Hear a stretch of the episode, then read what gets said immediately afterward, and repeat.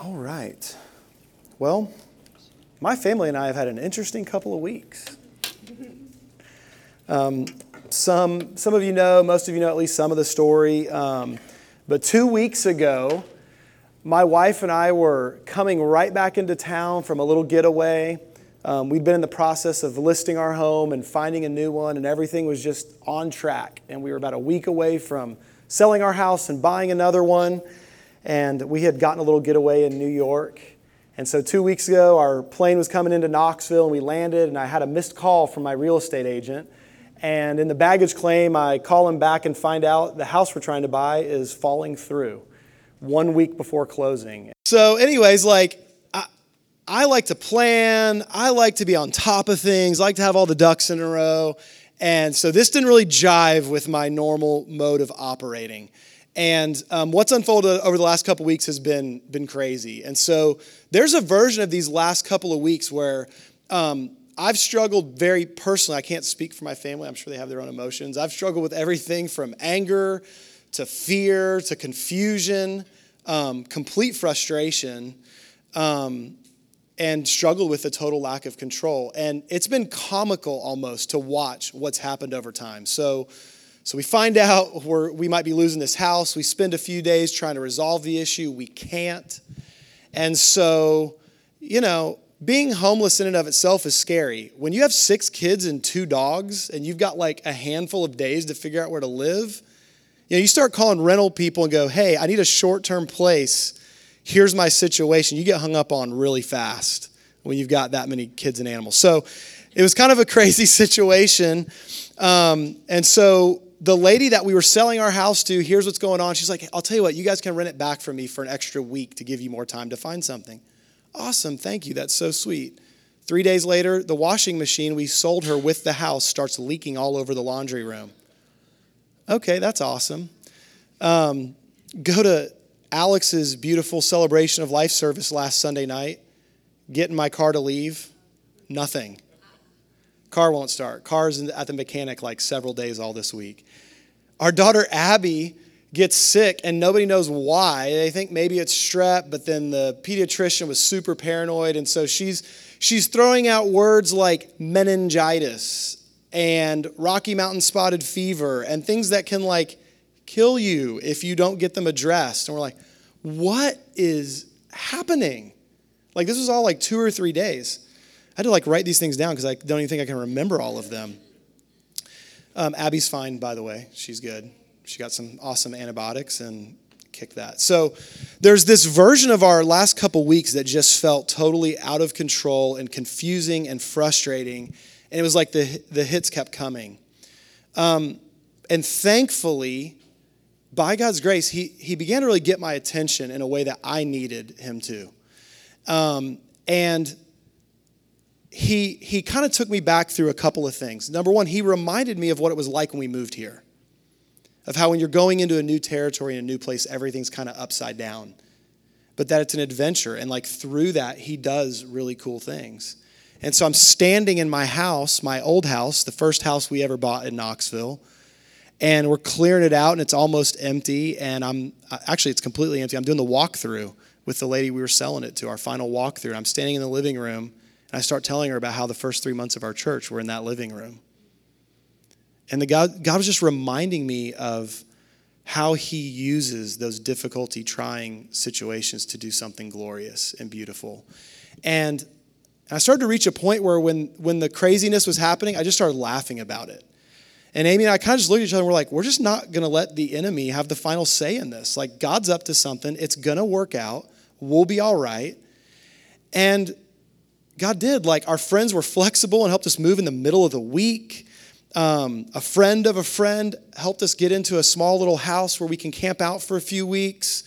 Um, a killer house showed up on the market this past week that we love better than the one we lost, and we're under contract for it. And it's just been incredible to watch. But but here's the thing: even in the cool ways God was redeeming it, He was reminding me like your hope's not in that either. Like your your hope is in me. Your trust is in me. And so we finally were starting to get settled into this little rental property. And I walk into the living room, and Many of you guys know my wife is Amy for her chalkboard wall art stuff. She does really beautiful stuff. Well, my daughter Ashley took this small little frame, um, and we're not you doing that one yet, buddy. Small little frame, and hung this little chalkboard wall in our little rental house. And she had drawn on there, Home is wherever I'm with you. And um, is it the Lumineers that sang that song? Yeah. Okay, anyways, I just, it just struck me. And it was like the Lord was like communicating with me through my daughter's chalkboard art. Home is wherever I'm with you. And he just reminded me, like, he is our home and he's got us. Now, the reason I share that story is number one, um, I just I like to be transparent with you guys, and I, I want to invite y'all into our lives, and we want to walk with you. Um, but there's also a purpose in it. Um, I'm sharing that story with you because um, God was showing me through the real life circumstances of what we're walking through um, the stuff I want to talk about for the next six to eight weeks. We're starting a new series, and this series is called Linchpin. And the idea behind this is what anchors us? Do we know what anchors us? And then do we live accordingly? See, it's one, it's one thing to know what is your source, what's your foundation, what's your anchor. And a lot of people don't even have that.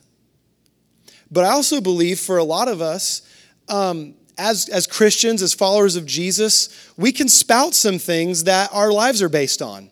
We can rattle off some truth and go, that's the anchor of my soul. But, but I know in my own life how rarely I'm actually holding on and living based on that truth. I'm living my life according to what is the anchor of my soul. And so we're going to be doing this study called Linchpin, and we're going to be looking at the book of Deuteronomy. Did anybody just get really excited when they heard me say the, the word Deuteronomy? I mean, I'm, I'm pretty sure the only thing that would terrify you more is if I said we were studying the book of Leviticus. Yeah, or Numbers, right? It's, but it's all kind of in that same zone. Um, and so, um, why are we studying the book of Deuteronomy? That is now my goal for the rest of this sermon this morning is to hopefully help us all understand why we're going to study this Old Testament book of the law. It's, it's one of the first five books of the Bible. Um, you know, those books are called the, the Torah or the Law of Moses. Why, why are we studying that? What is that about? And so, my goal this morning is to, to answer that question and to kind of set the stage of where we're heading in this series. So, let me pray one more time because we're going to need prayer to dive into the book of Deuteronomy so that would come alive to us. Um, and then we'll jump into this. So, Lord, thank you for your love and your faithfulness. God, thank you that you are the anchor of our souls. And Lord, thank you that our home is with you. And since you are ever present, all powerful, all knowing, and you love us, we are going to be all right.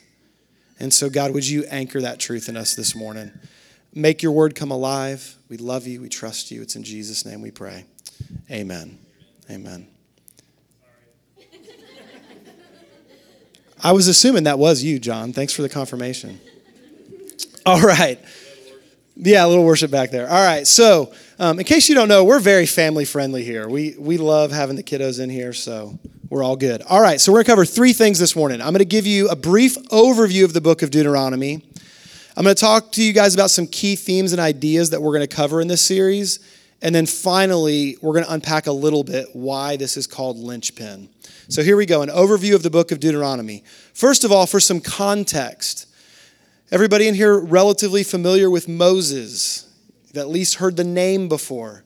Um, how, how many people have actually seen the old Charlton Heston movie? Is that was it the Ten Commandments? Is that what it was called? Ten Commandments. Yeah, I vaguely I have some vague memories as a kid of seeing that movie. So Moses, Moses at this point in the story is now an old man. He's been he's been leading the children of Israel for almost 40 years through the wilderness. And essentially, what's been happening is he's been waiting for the next generation to grow up because they're the ones that are going to move into the promised land and take new territory. And so, at first glance, the book of Deuteronomy just sort of seems like a repeat of information. But what the book of Deuteronomy actually is, is the old, wizened veteran, Moses, preparing to hand the baton to Joshua and the next generation. And he is hearkening back and encouraging them towards the future. It's a legacy moment. He is leaving a legacy and spurring on the next generation to be who they're called to be and do what they're called to do. So that's the context. He's, he's getting ready. In fact, by the end of the book of Deuteronomy, he dies. He is right at the end of his life. And so this is, this is his legacy passing moment. I love the way Warren Wiersbe um, frames the book of Deuteronomy. He describes it like this this is the outline it's looking back, it's looking within, it's looking ahead, and then it's looking up. So let me unpack that for you a little bit. It's looking back. Moses is reminding the next generation about their people's history. Now, that is no small thing. And, and if we're paying attention to what's happening in, in our, our context right now in our world, history is being attacked big time. And it's actually something that can happen with almost every generation. There, there are generally two types of reactions to looking back at the previous generation or several generations. We either rewrite history and try to change it and frame it to the way we want to view things moving forward, or we overly celebrate it with nostalgia and rose colored glasses like it was just this beautiful time that is far gone, when in reality, life is life. We should, we should be able to look at history honestly and with some gratitude. And that's what Moses is doing. He's, he's saying, Look, there are some things that have laid a solid foundation for you to move forward on. And we should be grateful from the, the previous generation and the things that God has done and said to give us some firm footing to walk forward. But also, we should be able to learn from the mistakes of our parents and grandparents. Be honest about them and learn from them and be able to grow forward. An, an honest view of history has, has a sense of gratitude because we wouldn't even be able to stand where we are without the past. But also with some honesty to say, hey, I'm not going backward. I want to learn and grow forward. And so that's how Moses approaches it. And we'll spend some time unpacking that in more detail. But he looks back and he says, hey, here's some, some incredible things God has done in our midst. And man, here's some ways that your parents blew it. Now, are you going to sit around and mope, or are you going to step up and do what you're called to do in your day, in your generation? See, Jesus told us the measure we use in judgment will be measured onto us. And if I spend too much time just judging harshly some old generation instead of staring today in the face and grabbing hold of it and facing it, that same measure is going to be used on me by my kids and grandkids. So let's walk with some humility and some honesty. So we'll look back and see what we can learn. We look within he gives them a reminder of God's law and he makes it very personal. He invites them to understand it and to apply it in their life and to be who they're called to be. Then he looks ahead and he says, Listen, here's what's in front of you. Here's the opportunity. There's this incredible promised land that's been talked about for generations now, all the way back to Father Abraham back in the day when God said, Here's the land I'm going to give your descendants one day. We're now there 400 years later. We're about to go in. It's an, it's an incredible opportunity. And it's going to be incredibly difficult to take that territory. Now, that may just seem like a history lesson, but the truth is, when we face our own unique futures of what God has for us a new town, a new city, a new job, a new relationship, a new life, a new child comes in. Like we face new all the time. And there are opportunities in that, and there are real challenges to be faced. And Moses talks honestly about both. He inspires them to take that territory, and he warns them you are going to have to have to approach this the right way in order to be able to take the ground God has for you. And then, and I love this about the book of Deuteronomy, he doesn't stop there. He then also tells them what they're going to do once they've got what they were chasing after. Because he warns them sometimes once you've got a hold of what you wanted, the trouble comes after that. You can get lazy, you can get complacent, you can take it for granted. And so he warns them how to keep what they've already grabbed a hold of. And then finally, he looks up. He looks up.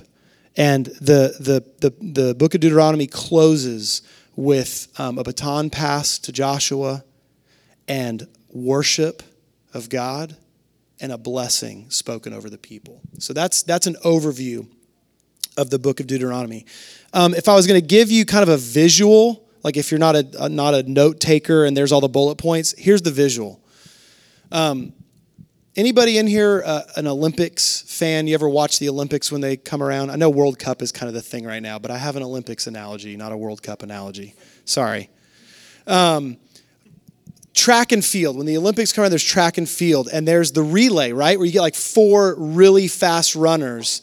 And one of the most fascinating things about the relay is these guys have to figure out how to not lose too much speed and momentum, although they lose some, and hand the baton forward.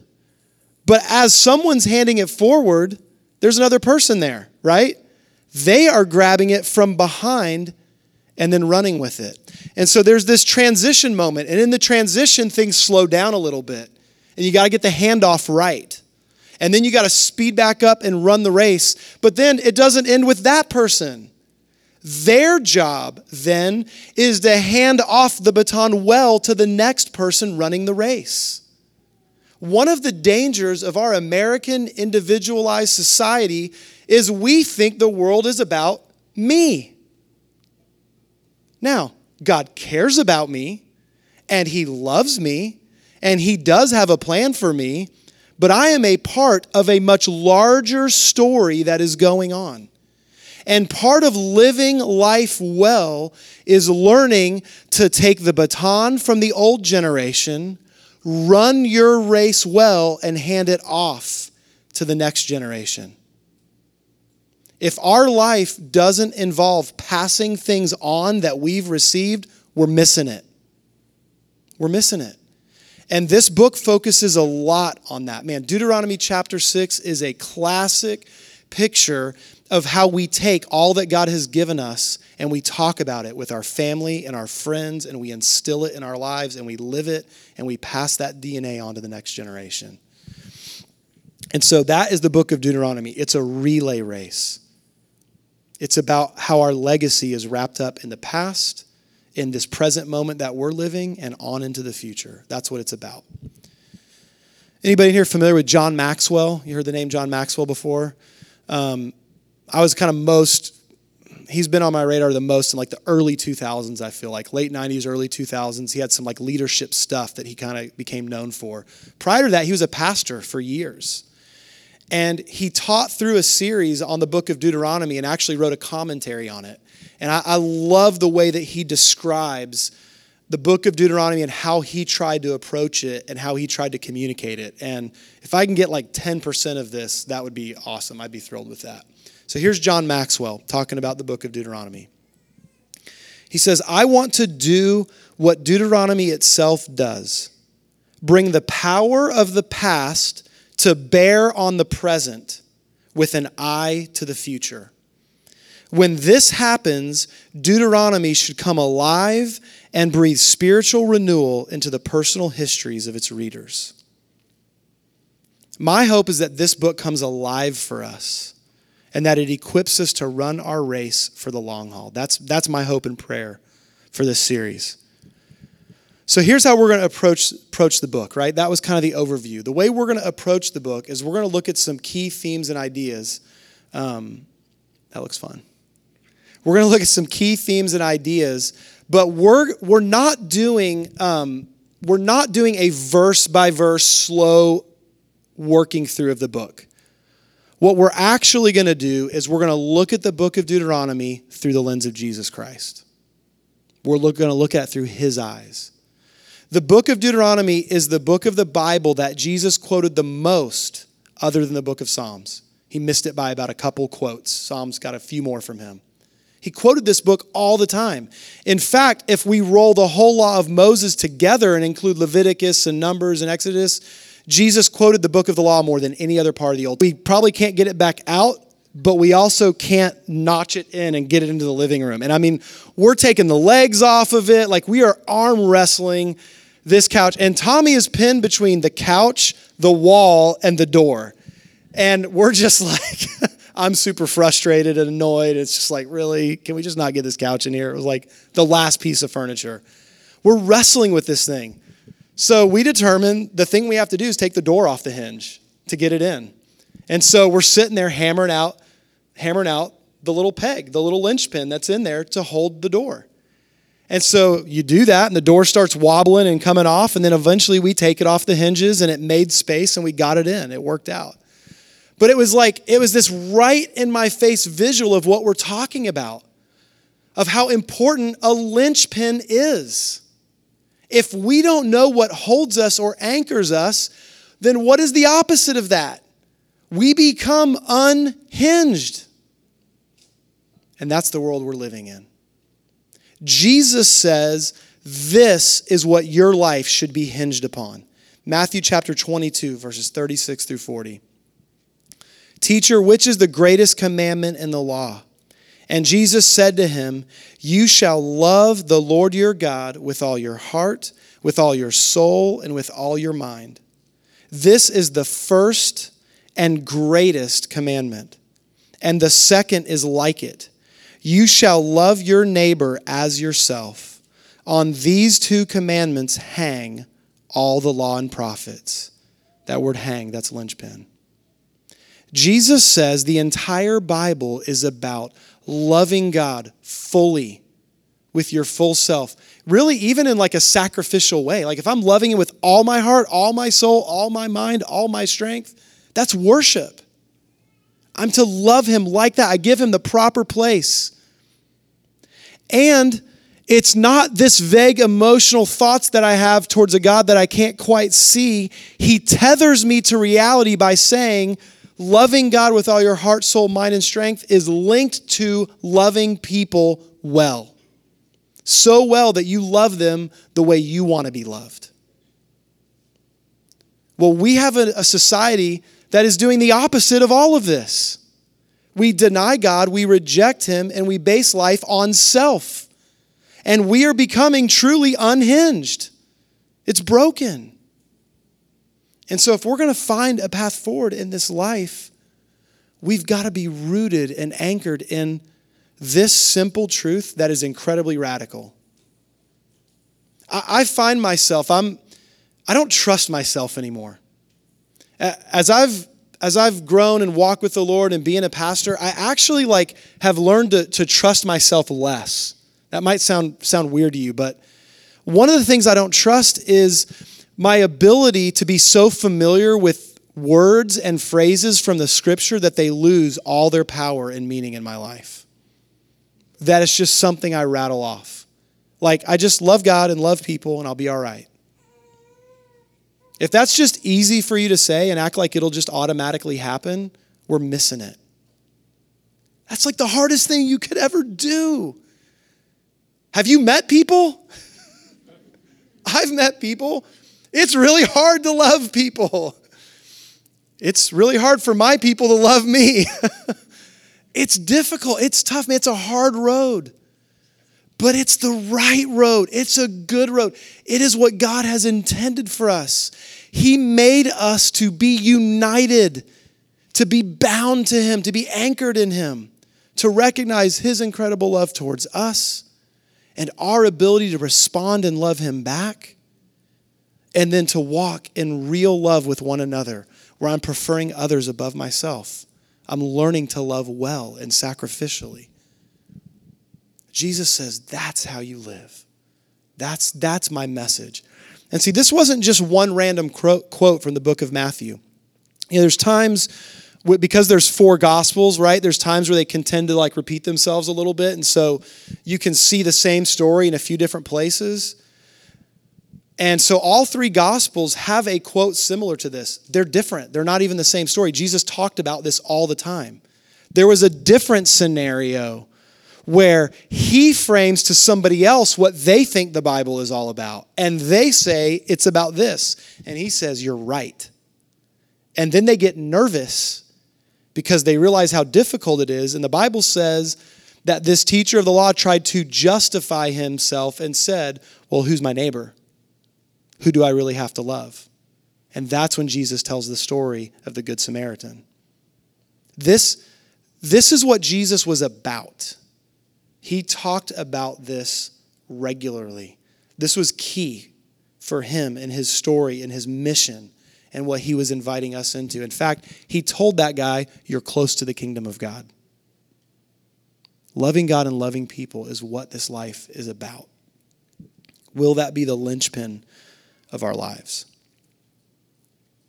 There's this really um, kind of cool and unique story that is a little mysterious, but I, I want to kind of start to wrap things up with this visual picture for you. Um, is anyone familiar with the story of the, the, the transfiguration? You, have you heard that word before?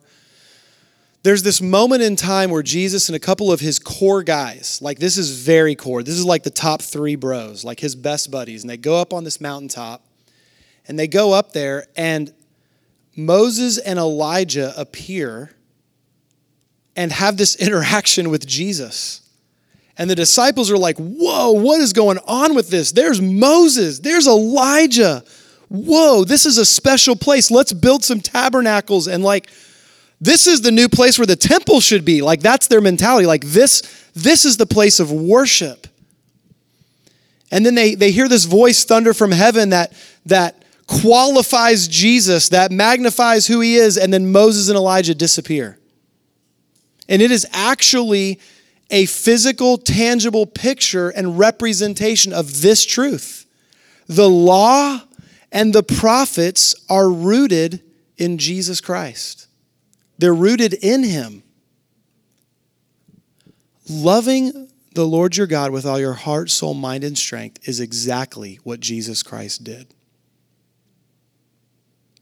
I don't know there's such a mystery to the gospel. And so, as, as just a broken dude, a human being, like I'm thankful that God allows me to kind of take it in bite sized pieces to digest it. You know, Jesus is mysterious, He's fully God. I 100% believe that with all my heart. He is fully God, He's fully man. I believe the scripture teaches that clearly. And somehow he came as a man in our place, on our behalf, for us, with us, and he lived this. He lived this. He loved God with all of his heart, soul, mind, and strength. And he absolutely loved his neighbors like himself. He lived a life of sacrificial love. That word hang that is the same exact word used for Jesus hanging on the cross for you and I. The linchpin, the linchpin of the gospel message, the linchpin of loving God and loving people is Jesus Christ, sacrificially loving you and I. The story of Deuteronomy is not that we got to buck up and get it together and just love God and people perfectly all the time. There's no way. The, the linchpin of Deuteronomy is I am leaning on and trusting in my glorious Savior, Jesus Christ, who has loved me well. And he invites me to abide in him and to live life with him. And because I can do that, he gives me what I need to love God and love people and live a life of legacy and meaning that will be purposeful while I'm here and will help me to pass the baton on well. So, I mentioned my daughter had drawn on the chalkboard. And, um, you know, I wish that was the sweet end of the story, but the truth is, I woke up the next morning and one of my other rascally kids, one of her little siblings, in less than 12 hours had taken a paper towel and just smeared it. just made it gone. And she was like so discouraged and frustrated and like, it's just gone. So, you know, whatever. Life with six kids. Sorry, Ashley, we didn't stop with you. Um, she didn't know I was going to be talking about her so much this morning. Sorry. so, a little bit of time passes, and later in the evening that day, I walk back in the living room. This was yesterday, like afternoon. I walk back in the in the living room. I had finished up most of my notes for for today finally, and I walk in, and there on the chalkboard is this. And I don't know if you can see that. It says Deuteronomy 31 6.